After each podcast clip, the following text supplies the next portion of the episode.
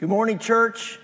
Pastor Jeff here, Pastor Greg. We're appropriately distancing ourselves on the couch together to, for this uh, sermon this morning. So, so Pastor Greg, I got a question for you. Yes, when sir. you get hungry, what kind of stuff do you do you eat?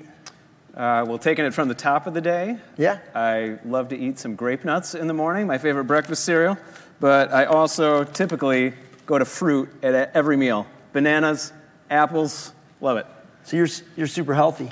Well, my mom kind of drilled this into me. I do have a favorite breakfast drink these days, Okay. though. I usually drink a little black tea sometime in the morning, and then this. You know what this oh, I is? lo- I love that. Kombucha. That stuff's Do not drink a whole bottle at the same time, but just like a little bit every day. that'll do Great- some things for you. Great stuff. Now, so, so how- how about you? I have some healthy stuff too. Like for lunch every day, I have a Washington Golden Delicious apple Yes. and some Skippy all natural peanut butter with, without much sugar. This is tr- this this, is is true. lunch. We all see him eating this every single Right day for, for lunch, lunch. every day. It's amazing. And then I add, I add a little exciting drink here. I have the KeVita apple cider vinegar tonic. This stuff will change your life. That's for old people. So this is really well. I am old, so I, I drink this because I'm old, and this is supposed to do some things for me. I'm not sure what, but it's, it's exciting. Yeah, let's not go into that. right, all right, all right, all right. So when it, when it comes to lunch, my wife and I were vegetarians for five years. I am off the vegetarian bandwagon, so I love to eat meat at lunch. And my favorite lunchtime uh, fruit is usually blueberries, preferably covered in chocolate. So It's still it's re- fruit. really it's good, fruit. super good for you. It's awesome. Totally healthy. Yeah. Yeah. Do you have any other uh, unhealthy snacks that you uh, maybe like crave or go after? Well, I mean, I do have a little bit of a sweet tooth, so here are here are some gummy apple rings. I mean, yeah. those are kind of questionable as well. I also have a little weak spot. Uh, I mean, sometimes for like Fritos or Pringles. So I, I have this childhood memory of ever I would get a F- Pringles can out, my mom would shoot me a glance and say, "You know, you are what you eat." really? Yeah. It's ridiculous. Now, now, I get that's weak sauce compared to my. Uh, What stuff. you got? So check these out.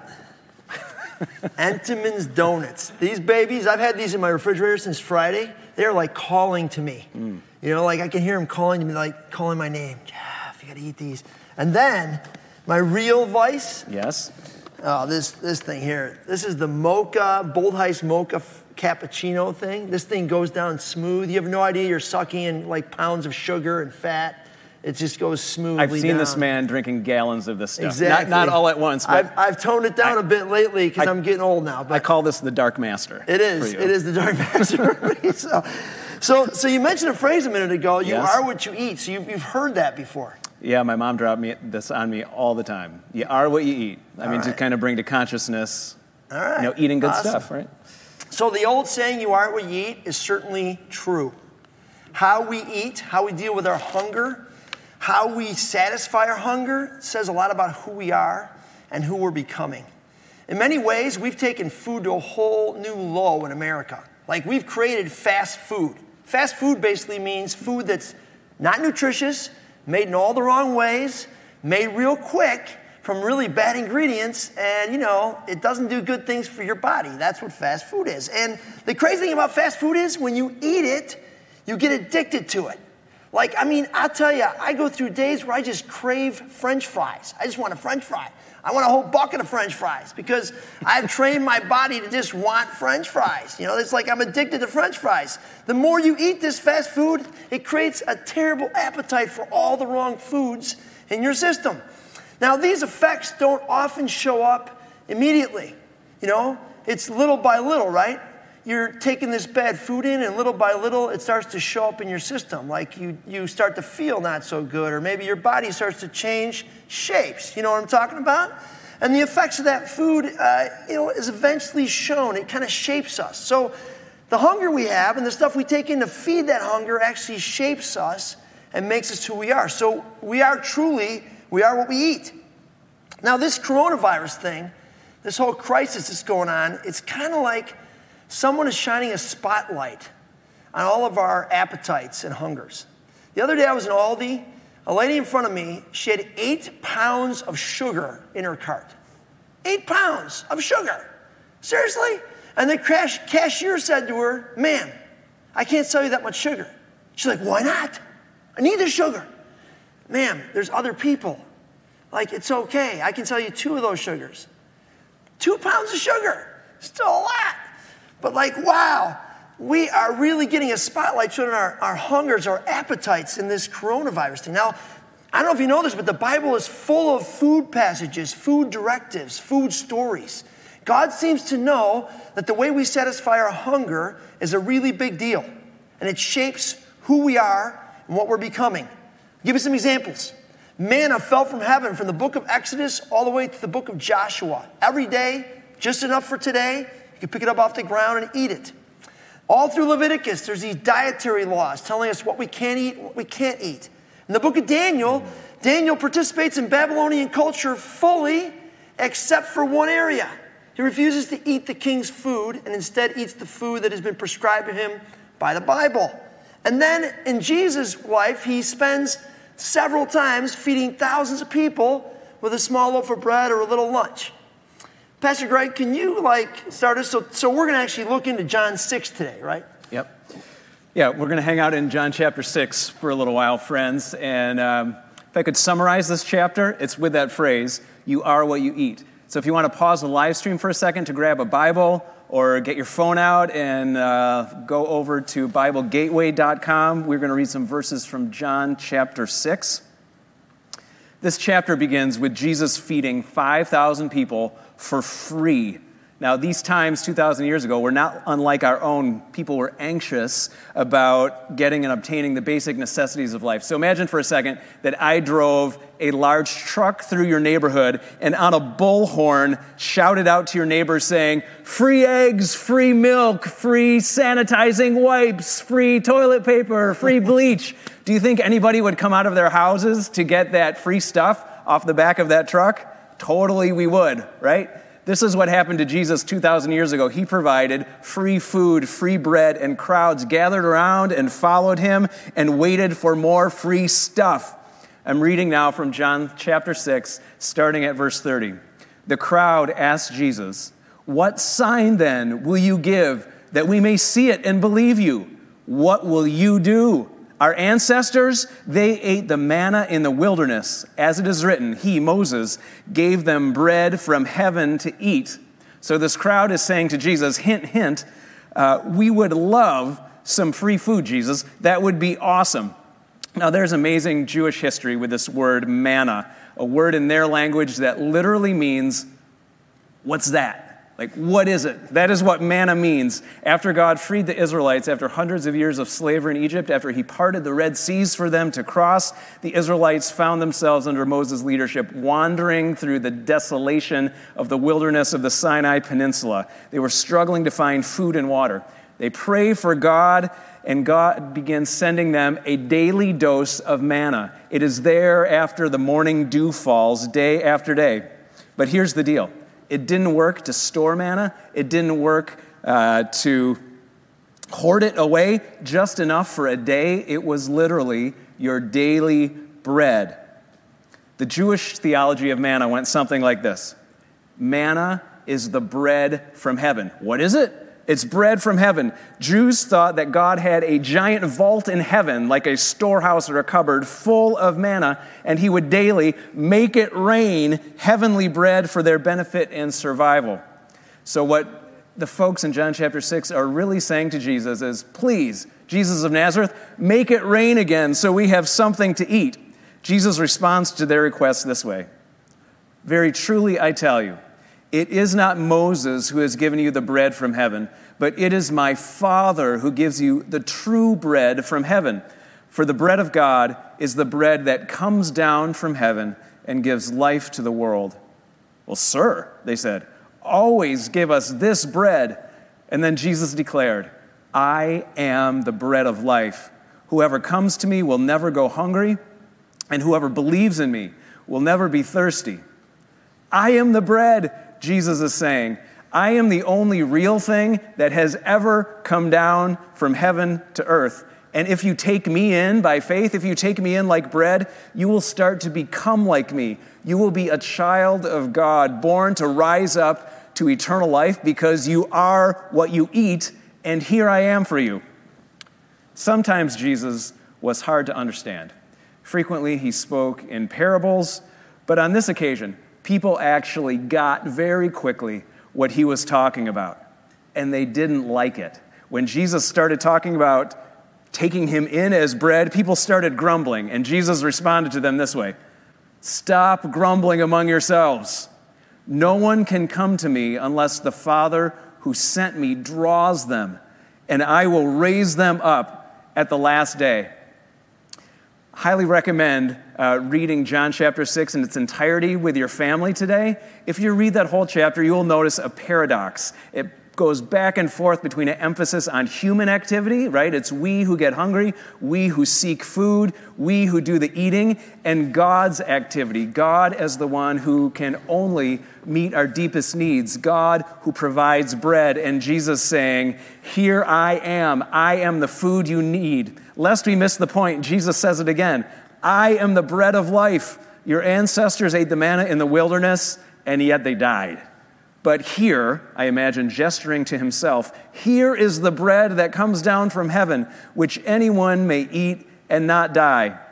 Manna was wonderful, manna was awesome, but manna did not save anybody's life in the end. Now, here is something marvelous, Jesus says, gesturing to himself, here is real wonder bread. And just in case you are still missing it, people, Jesus drives it home one more time. I am the living bread that came down from heaven. Whoever eats this bread will live forever, and this bread is my flesh, which I give for the life of the world. Now, with that little word, flesh, something changes, right? It's one thing for Jesus to be poetic and metaphorical and seemingly to refer to himself as the manna of God, the bread of heaven. But it's another thing when Jesus uses this word, the crowd hears him say, literally, you need to like, take a bite out of me. And it takes everybody aback, record scratch, stop moment. It seems kind of creepy and gross, quite frankly. And this is where I don't want to go on, so I'm turning it back over to Klein. what, is, what is Jesus Thank talking you. about?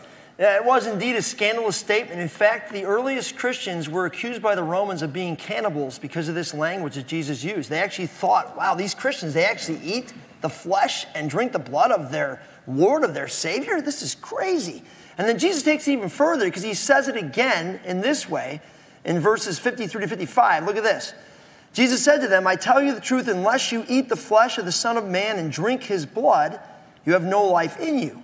Whoever eats my flesh and drinks my blood has eternal life, and I will raise him up on the last day. For my flesh is real food, and my blood is real drink. Now, I gotta be honest, I started thinking about this passage all week, thinking, well, why, why are these people so like worked up over this? Like, what's going on in their minds?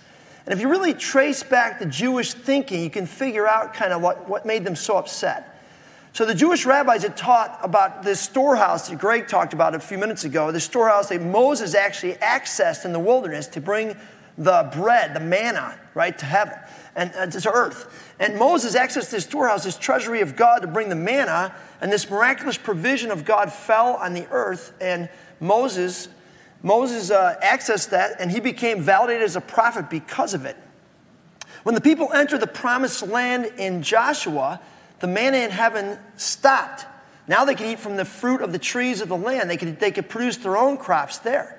Because of this, the Jewish people reinterpreted this manna idea based on Deuteronomy 8, verse 3, which reads like this He humbled you, causing you to hunger, and then feeding you with manna, which neither you nor your fathers had known, to teach you the man does not live by bread alone, but on every word that comes from the mouth of the Lord.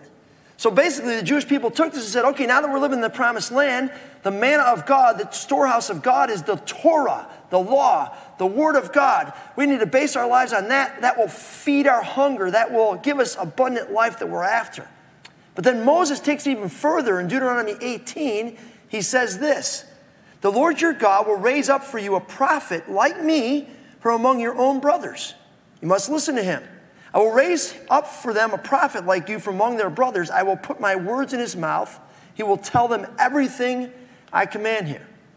Moses specifically says here that this prophet would come from among them, like be one of their own, and that this prophet would speak the very words of God.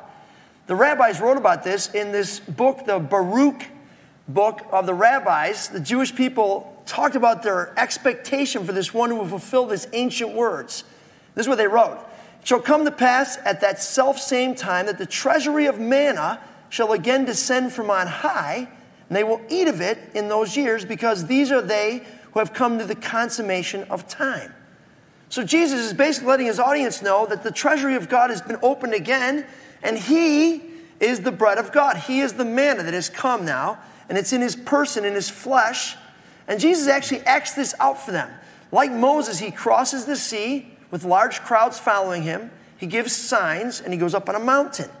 And the Feast of Passover pointed to this new bread, this new manna, this new person would come and point to God. Jesus is basically saying, I'm greater than Moses. I'm greater than the Torah. I'm greater than this bread that came down. You must look to me. He reiterates this again in, in John chapter 6, verses 56 to 57, when he says this Whoever eats my flesh and drinks my blood remains in me, and I in him. Just as the living Father sent me, and I live because of the Father, so the one who feeds on me will live because of me. Now, when I think about this passage, it kind of strikes me that in Genesis 3, when the world goes into chaos and goes south, it's actually because Adam and Eve take something in that they're not supposed to take in. They actually buy the narrative of the enemy and they take fruit that's forbidden from the tree and they take it in themselves. Almost like agreeing with the enemy that, that this new way, this new narrative, this new story is a better way to live their lives. That their hunger can best be filled not by the way God designed it, but in another way. If you think about it, if we're honest, we've continued to make that same choice over and over again. Continue to take in things that are not good for us. Continue to feed on things that lead to death instead of life. I mean, we eat many foods during a given week. The same people that created fast food have created fast life. Fast life includes running by each other at 90 miles an hour, not really connecting. It includes productivity and pragmatics. We even have like whole appetites around things that we now crave. We just have to have. I don't know about this, I don't know about you, but this coronavirus thing has made me ask some questions. Like, what if I can't get what I'm used to getting? What if I can't get it right now when I want it? I I'm so used to be able to get up from my house, run to the store, get whatever I want. I mean, if I want a mocha, I just can run over there and grab that thing and just chug it down. But all of a sudden, what if I can't get those things? What if I can't consume what I'm used to consuming? Maybe this crisis is making us, all of us, look at our lives, reflect on what's really captured our appetites, the ways that we satisfy our hunger. The crisis we're living through presently can be revealing. It kind of makes us step back. Like, what does it tell you about your appetites, about the things you crave, about your hungers, about your consumption? What are you learning about your body, your soul, your mind, and how it's been trained to expect certain realities and comforts? Now, let's face it, guys, we like things to be safe, secure, economically strong, and super comfortable. Mm-hmm. What if we don't get that stuff anymore? You know, the saying that says we are what we eat, it's probably true. We have become what we have eaten fast life, bad stuff, taking in all kinds of stuff. You know, a few years ago when I was at, uh, actually, it was a lot of years ago now, uh, working at the other church, the prayer ladies at my church were really into fasting. I can't stand fasting, to be really honest. It's like 24 hours of torture. But they convinced me to go on this Daniel fast, which was a little different kind of fast. It was like three weeks or four weeks of, I think it was three weeks of eating no fats, no sugars, just fruits and vegetables and nuts and stuff. And I was like, okay, I'll do this with you ladies. So I agreed to this.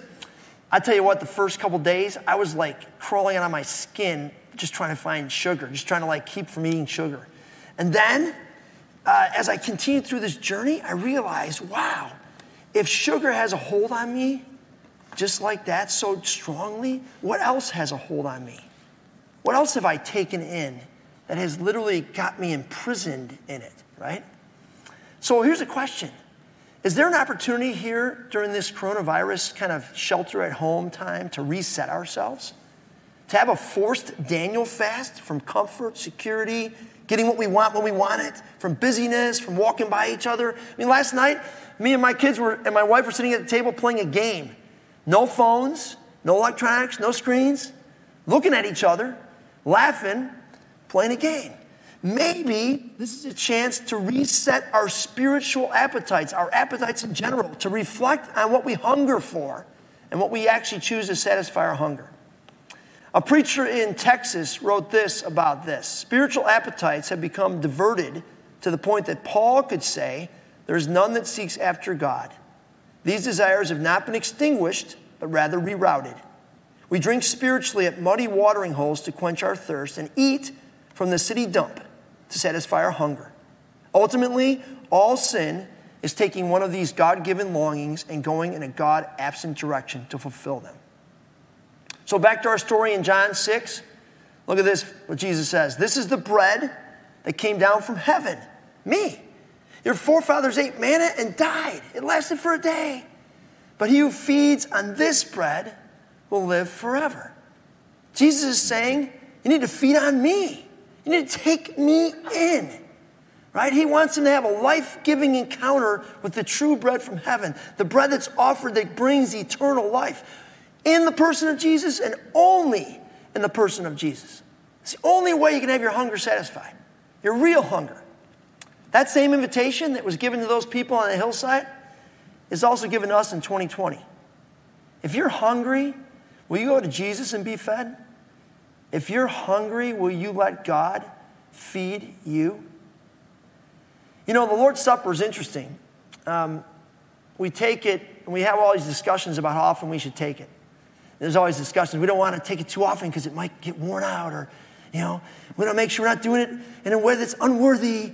And we really, we're super careful about the Lord's Supper. But if you think about the Lord's Supper, it's kind of like we get to eat his flesh and drink his blood. Now, whatever you believe about that and how that works, there's something mystical going on at the Lord's Supper. We take ordinary bread and ordinary grape juice, and in that meal around that table, the body of Christ comes and the Holy Spirit comes and feeds us in ways that we don't ever get fed anywhere else in the world. I, have had some profound Lord's Supper experiences in my life. One of the most profound, DC 88, in a giant auditorium, like 18,000 students the speaker, Buster Soaries, passed out garbage cans. First out, passed out paper. We put our, our sins in the paper. Then collected all the papers in garbage cans, backed a garbage truck into the auditorium. We threw all the sins in the garbage truck. He drove it off. And then he served the Lord's Supper to all of us. And we got to feed on Jesus and take him in. All the junk, like Miss Linda talked about before, washed out, and this Jesus coming in to feed us and fill us with himself. It was amazing. So Jesus, Jesus is offering us the majesty and the hugeness of being fed by Him and, be, and feeding on Him. Now, when these people hear this, look what they do. Look at, look at these people on the hillside. On hearing it, many of his disciples said, This is a hard teaching. Who can accept it? Some of these followers that were following Jesus around looking for him to be something other than what he really was, they were like, We can't do this. This is way too hard. This is not the way we pursue God. Jesus responds to them. He says this Aware that his disciples were grumbling about this, Jesus said to them, Does this offend you? What if you see the Son of Man ascend to where he was before? The Spirit gives life, the flesh counts for nothing. The words I have spoken to you are spirit and life. Yet there are some of you who do not believe. So Jesus says to them, Look, this is the only bread the law is not the answer. The, the bread you're eating every day is not the answer. All the other stuff you're taking into yourself is not the answer. The only real answer for real life is me. I'm it. These people had settled for a religion that was far, I don't know, just way down below. It wasn't really doing what it was supposed to do, it was just settling. You know, there's this great commercial that came out by DirecTV a few years ago. It's about the settlers. Check this out. Dear, why don't we switch to DirecTV? Now, Mother, we are settlers. I've settled for cable all my life. But DirecTV has been number one in customer satisfaction over cable for 15 years. We find our satisfaction elsewhere. The boy has his stick and hoop, the girl, her faceless doll, and you have your cabbages. And you have your foot stomping. I sure do. Don't be a settler. Get rid of cable. Now that commercial makes me laugh. I love that. The settlers, they don't want to have DirecTV, They want to stick with cable. But think about it, folks. Have we settled like the Jewish people back in Jesus' day for a faith and a religion that's far below what Jesus really offers? Do we have our little stuff and we've just settled? You know, I love this again. The same preacher in Texas, Dwight Edwards, says this when our experience doesn't match what Scripture appears to offer, the worst thing we can do is interpret the passage in such a way as to bring it down to the level of our experience, thereby subtly vindicating ourselves. Instead, we should ask God to raise our experience to the level of the passage, saving us from downsizing the magnitude of the offer He makes. The starting point for us is never what feels or seems most real, but what is real according to the divine plan and provisions of God. This whole crisis has made me wonder how we've settled, where we've settled. You know, how we've talked ourselves into a Christianity that's not really, I don't know, all that God wants to offer us. So, are we ready to take Jesus' invitation this morning? Are we ready to feed on Him, to take Him in? Now, before we just leave, we want to give you some ideas about how to do that. So, Pastor Greg and I have a couple of uh, little, little ideas. Uh, we agreed, I don't know, several months ago that we would actually uh, try to begin our day in silence. Now, you can imagine Pastor Greg doing this. You can imagine me not really doing this. in fact, I have to bring a notebook into the room with me and set it next to me with a pen so I can write down all of my ADHD thoughts that come into my mind first, for the first five to seven minutes while I'm sitting quietly. But in the mornings, I gather in my living room by myself and I sit there quietly and I try to just feed on Jesus, just soak him in and listen for his voice. How about you, Pastor Greg? Yeah. Uh, this is a great practice. Uh, for me, part of being quiet is um, heading outdoors uh, first thing in the morning and just kind of walk silently and quietly with my eyes open for 15 or 20 minutes. And then uh, the next part of my walk is to um, listen to my Bible reading plan. So, kind of going through the Bible in one year. That sounds super spiritual. That is way more than I can handle every day. So I listen to about 25 minutes of the Bible. Like, I, I can't remember it all. It doesn't make me super spiritual, but when I do that, usually God will give me a phrase or a word or something to hang on to. So it's, it's not about that giant thing, it's about that little bit of daily bread that then I can um, walk with Jesus for a day. You walk on water sometimes, right? No. Okay, all right, just, just check. Straight to the bottom. I do. I pour it on the floor and then I walk. on. all right, so um, one last one. Going along with Pastor Greg said there is the idea that like when you're reading your Bible, you're trying to get through it rather than trying to get through it. What if you can you can get the Bible to get through to you? So I actually take a notebook next to me, and as I'm reading the Bible, I try to like listen for what the Lord might be saying to me, and then I try to write myself a note about what He I heard Him say, and what He might be asking me to do. And then when I get up from my Bible reading, I try to actually decide, okay, hmm, how am I going to go practice at least one of these things so I can actually feed on Jesus in my everyday life? So, church, during this virus, you got all kinds of time. You can keep Netflix running 950, you can watch all kinds of movies, or you can spend some time feeding on Jesus. Pastor Greg's going to give you one last idea about how to do that.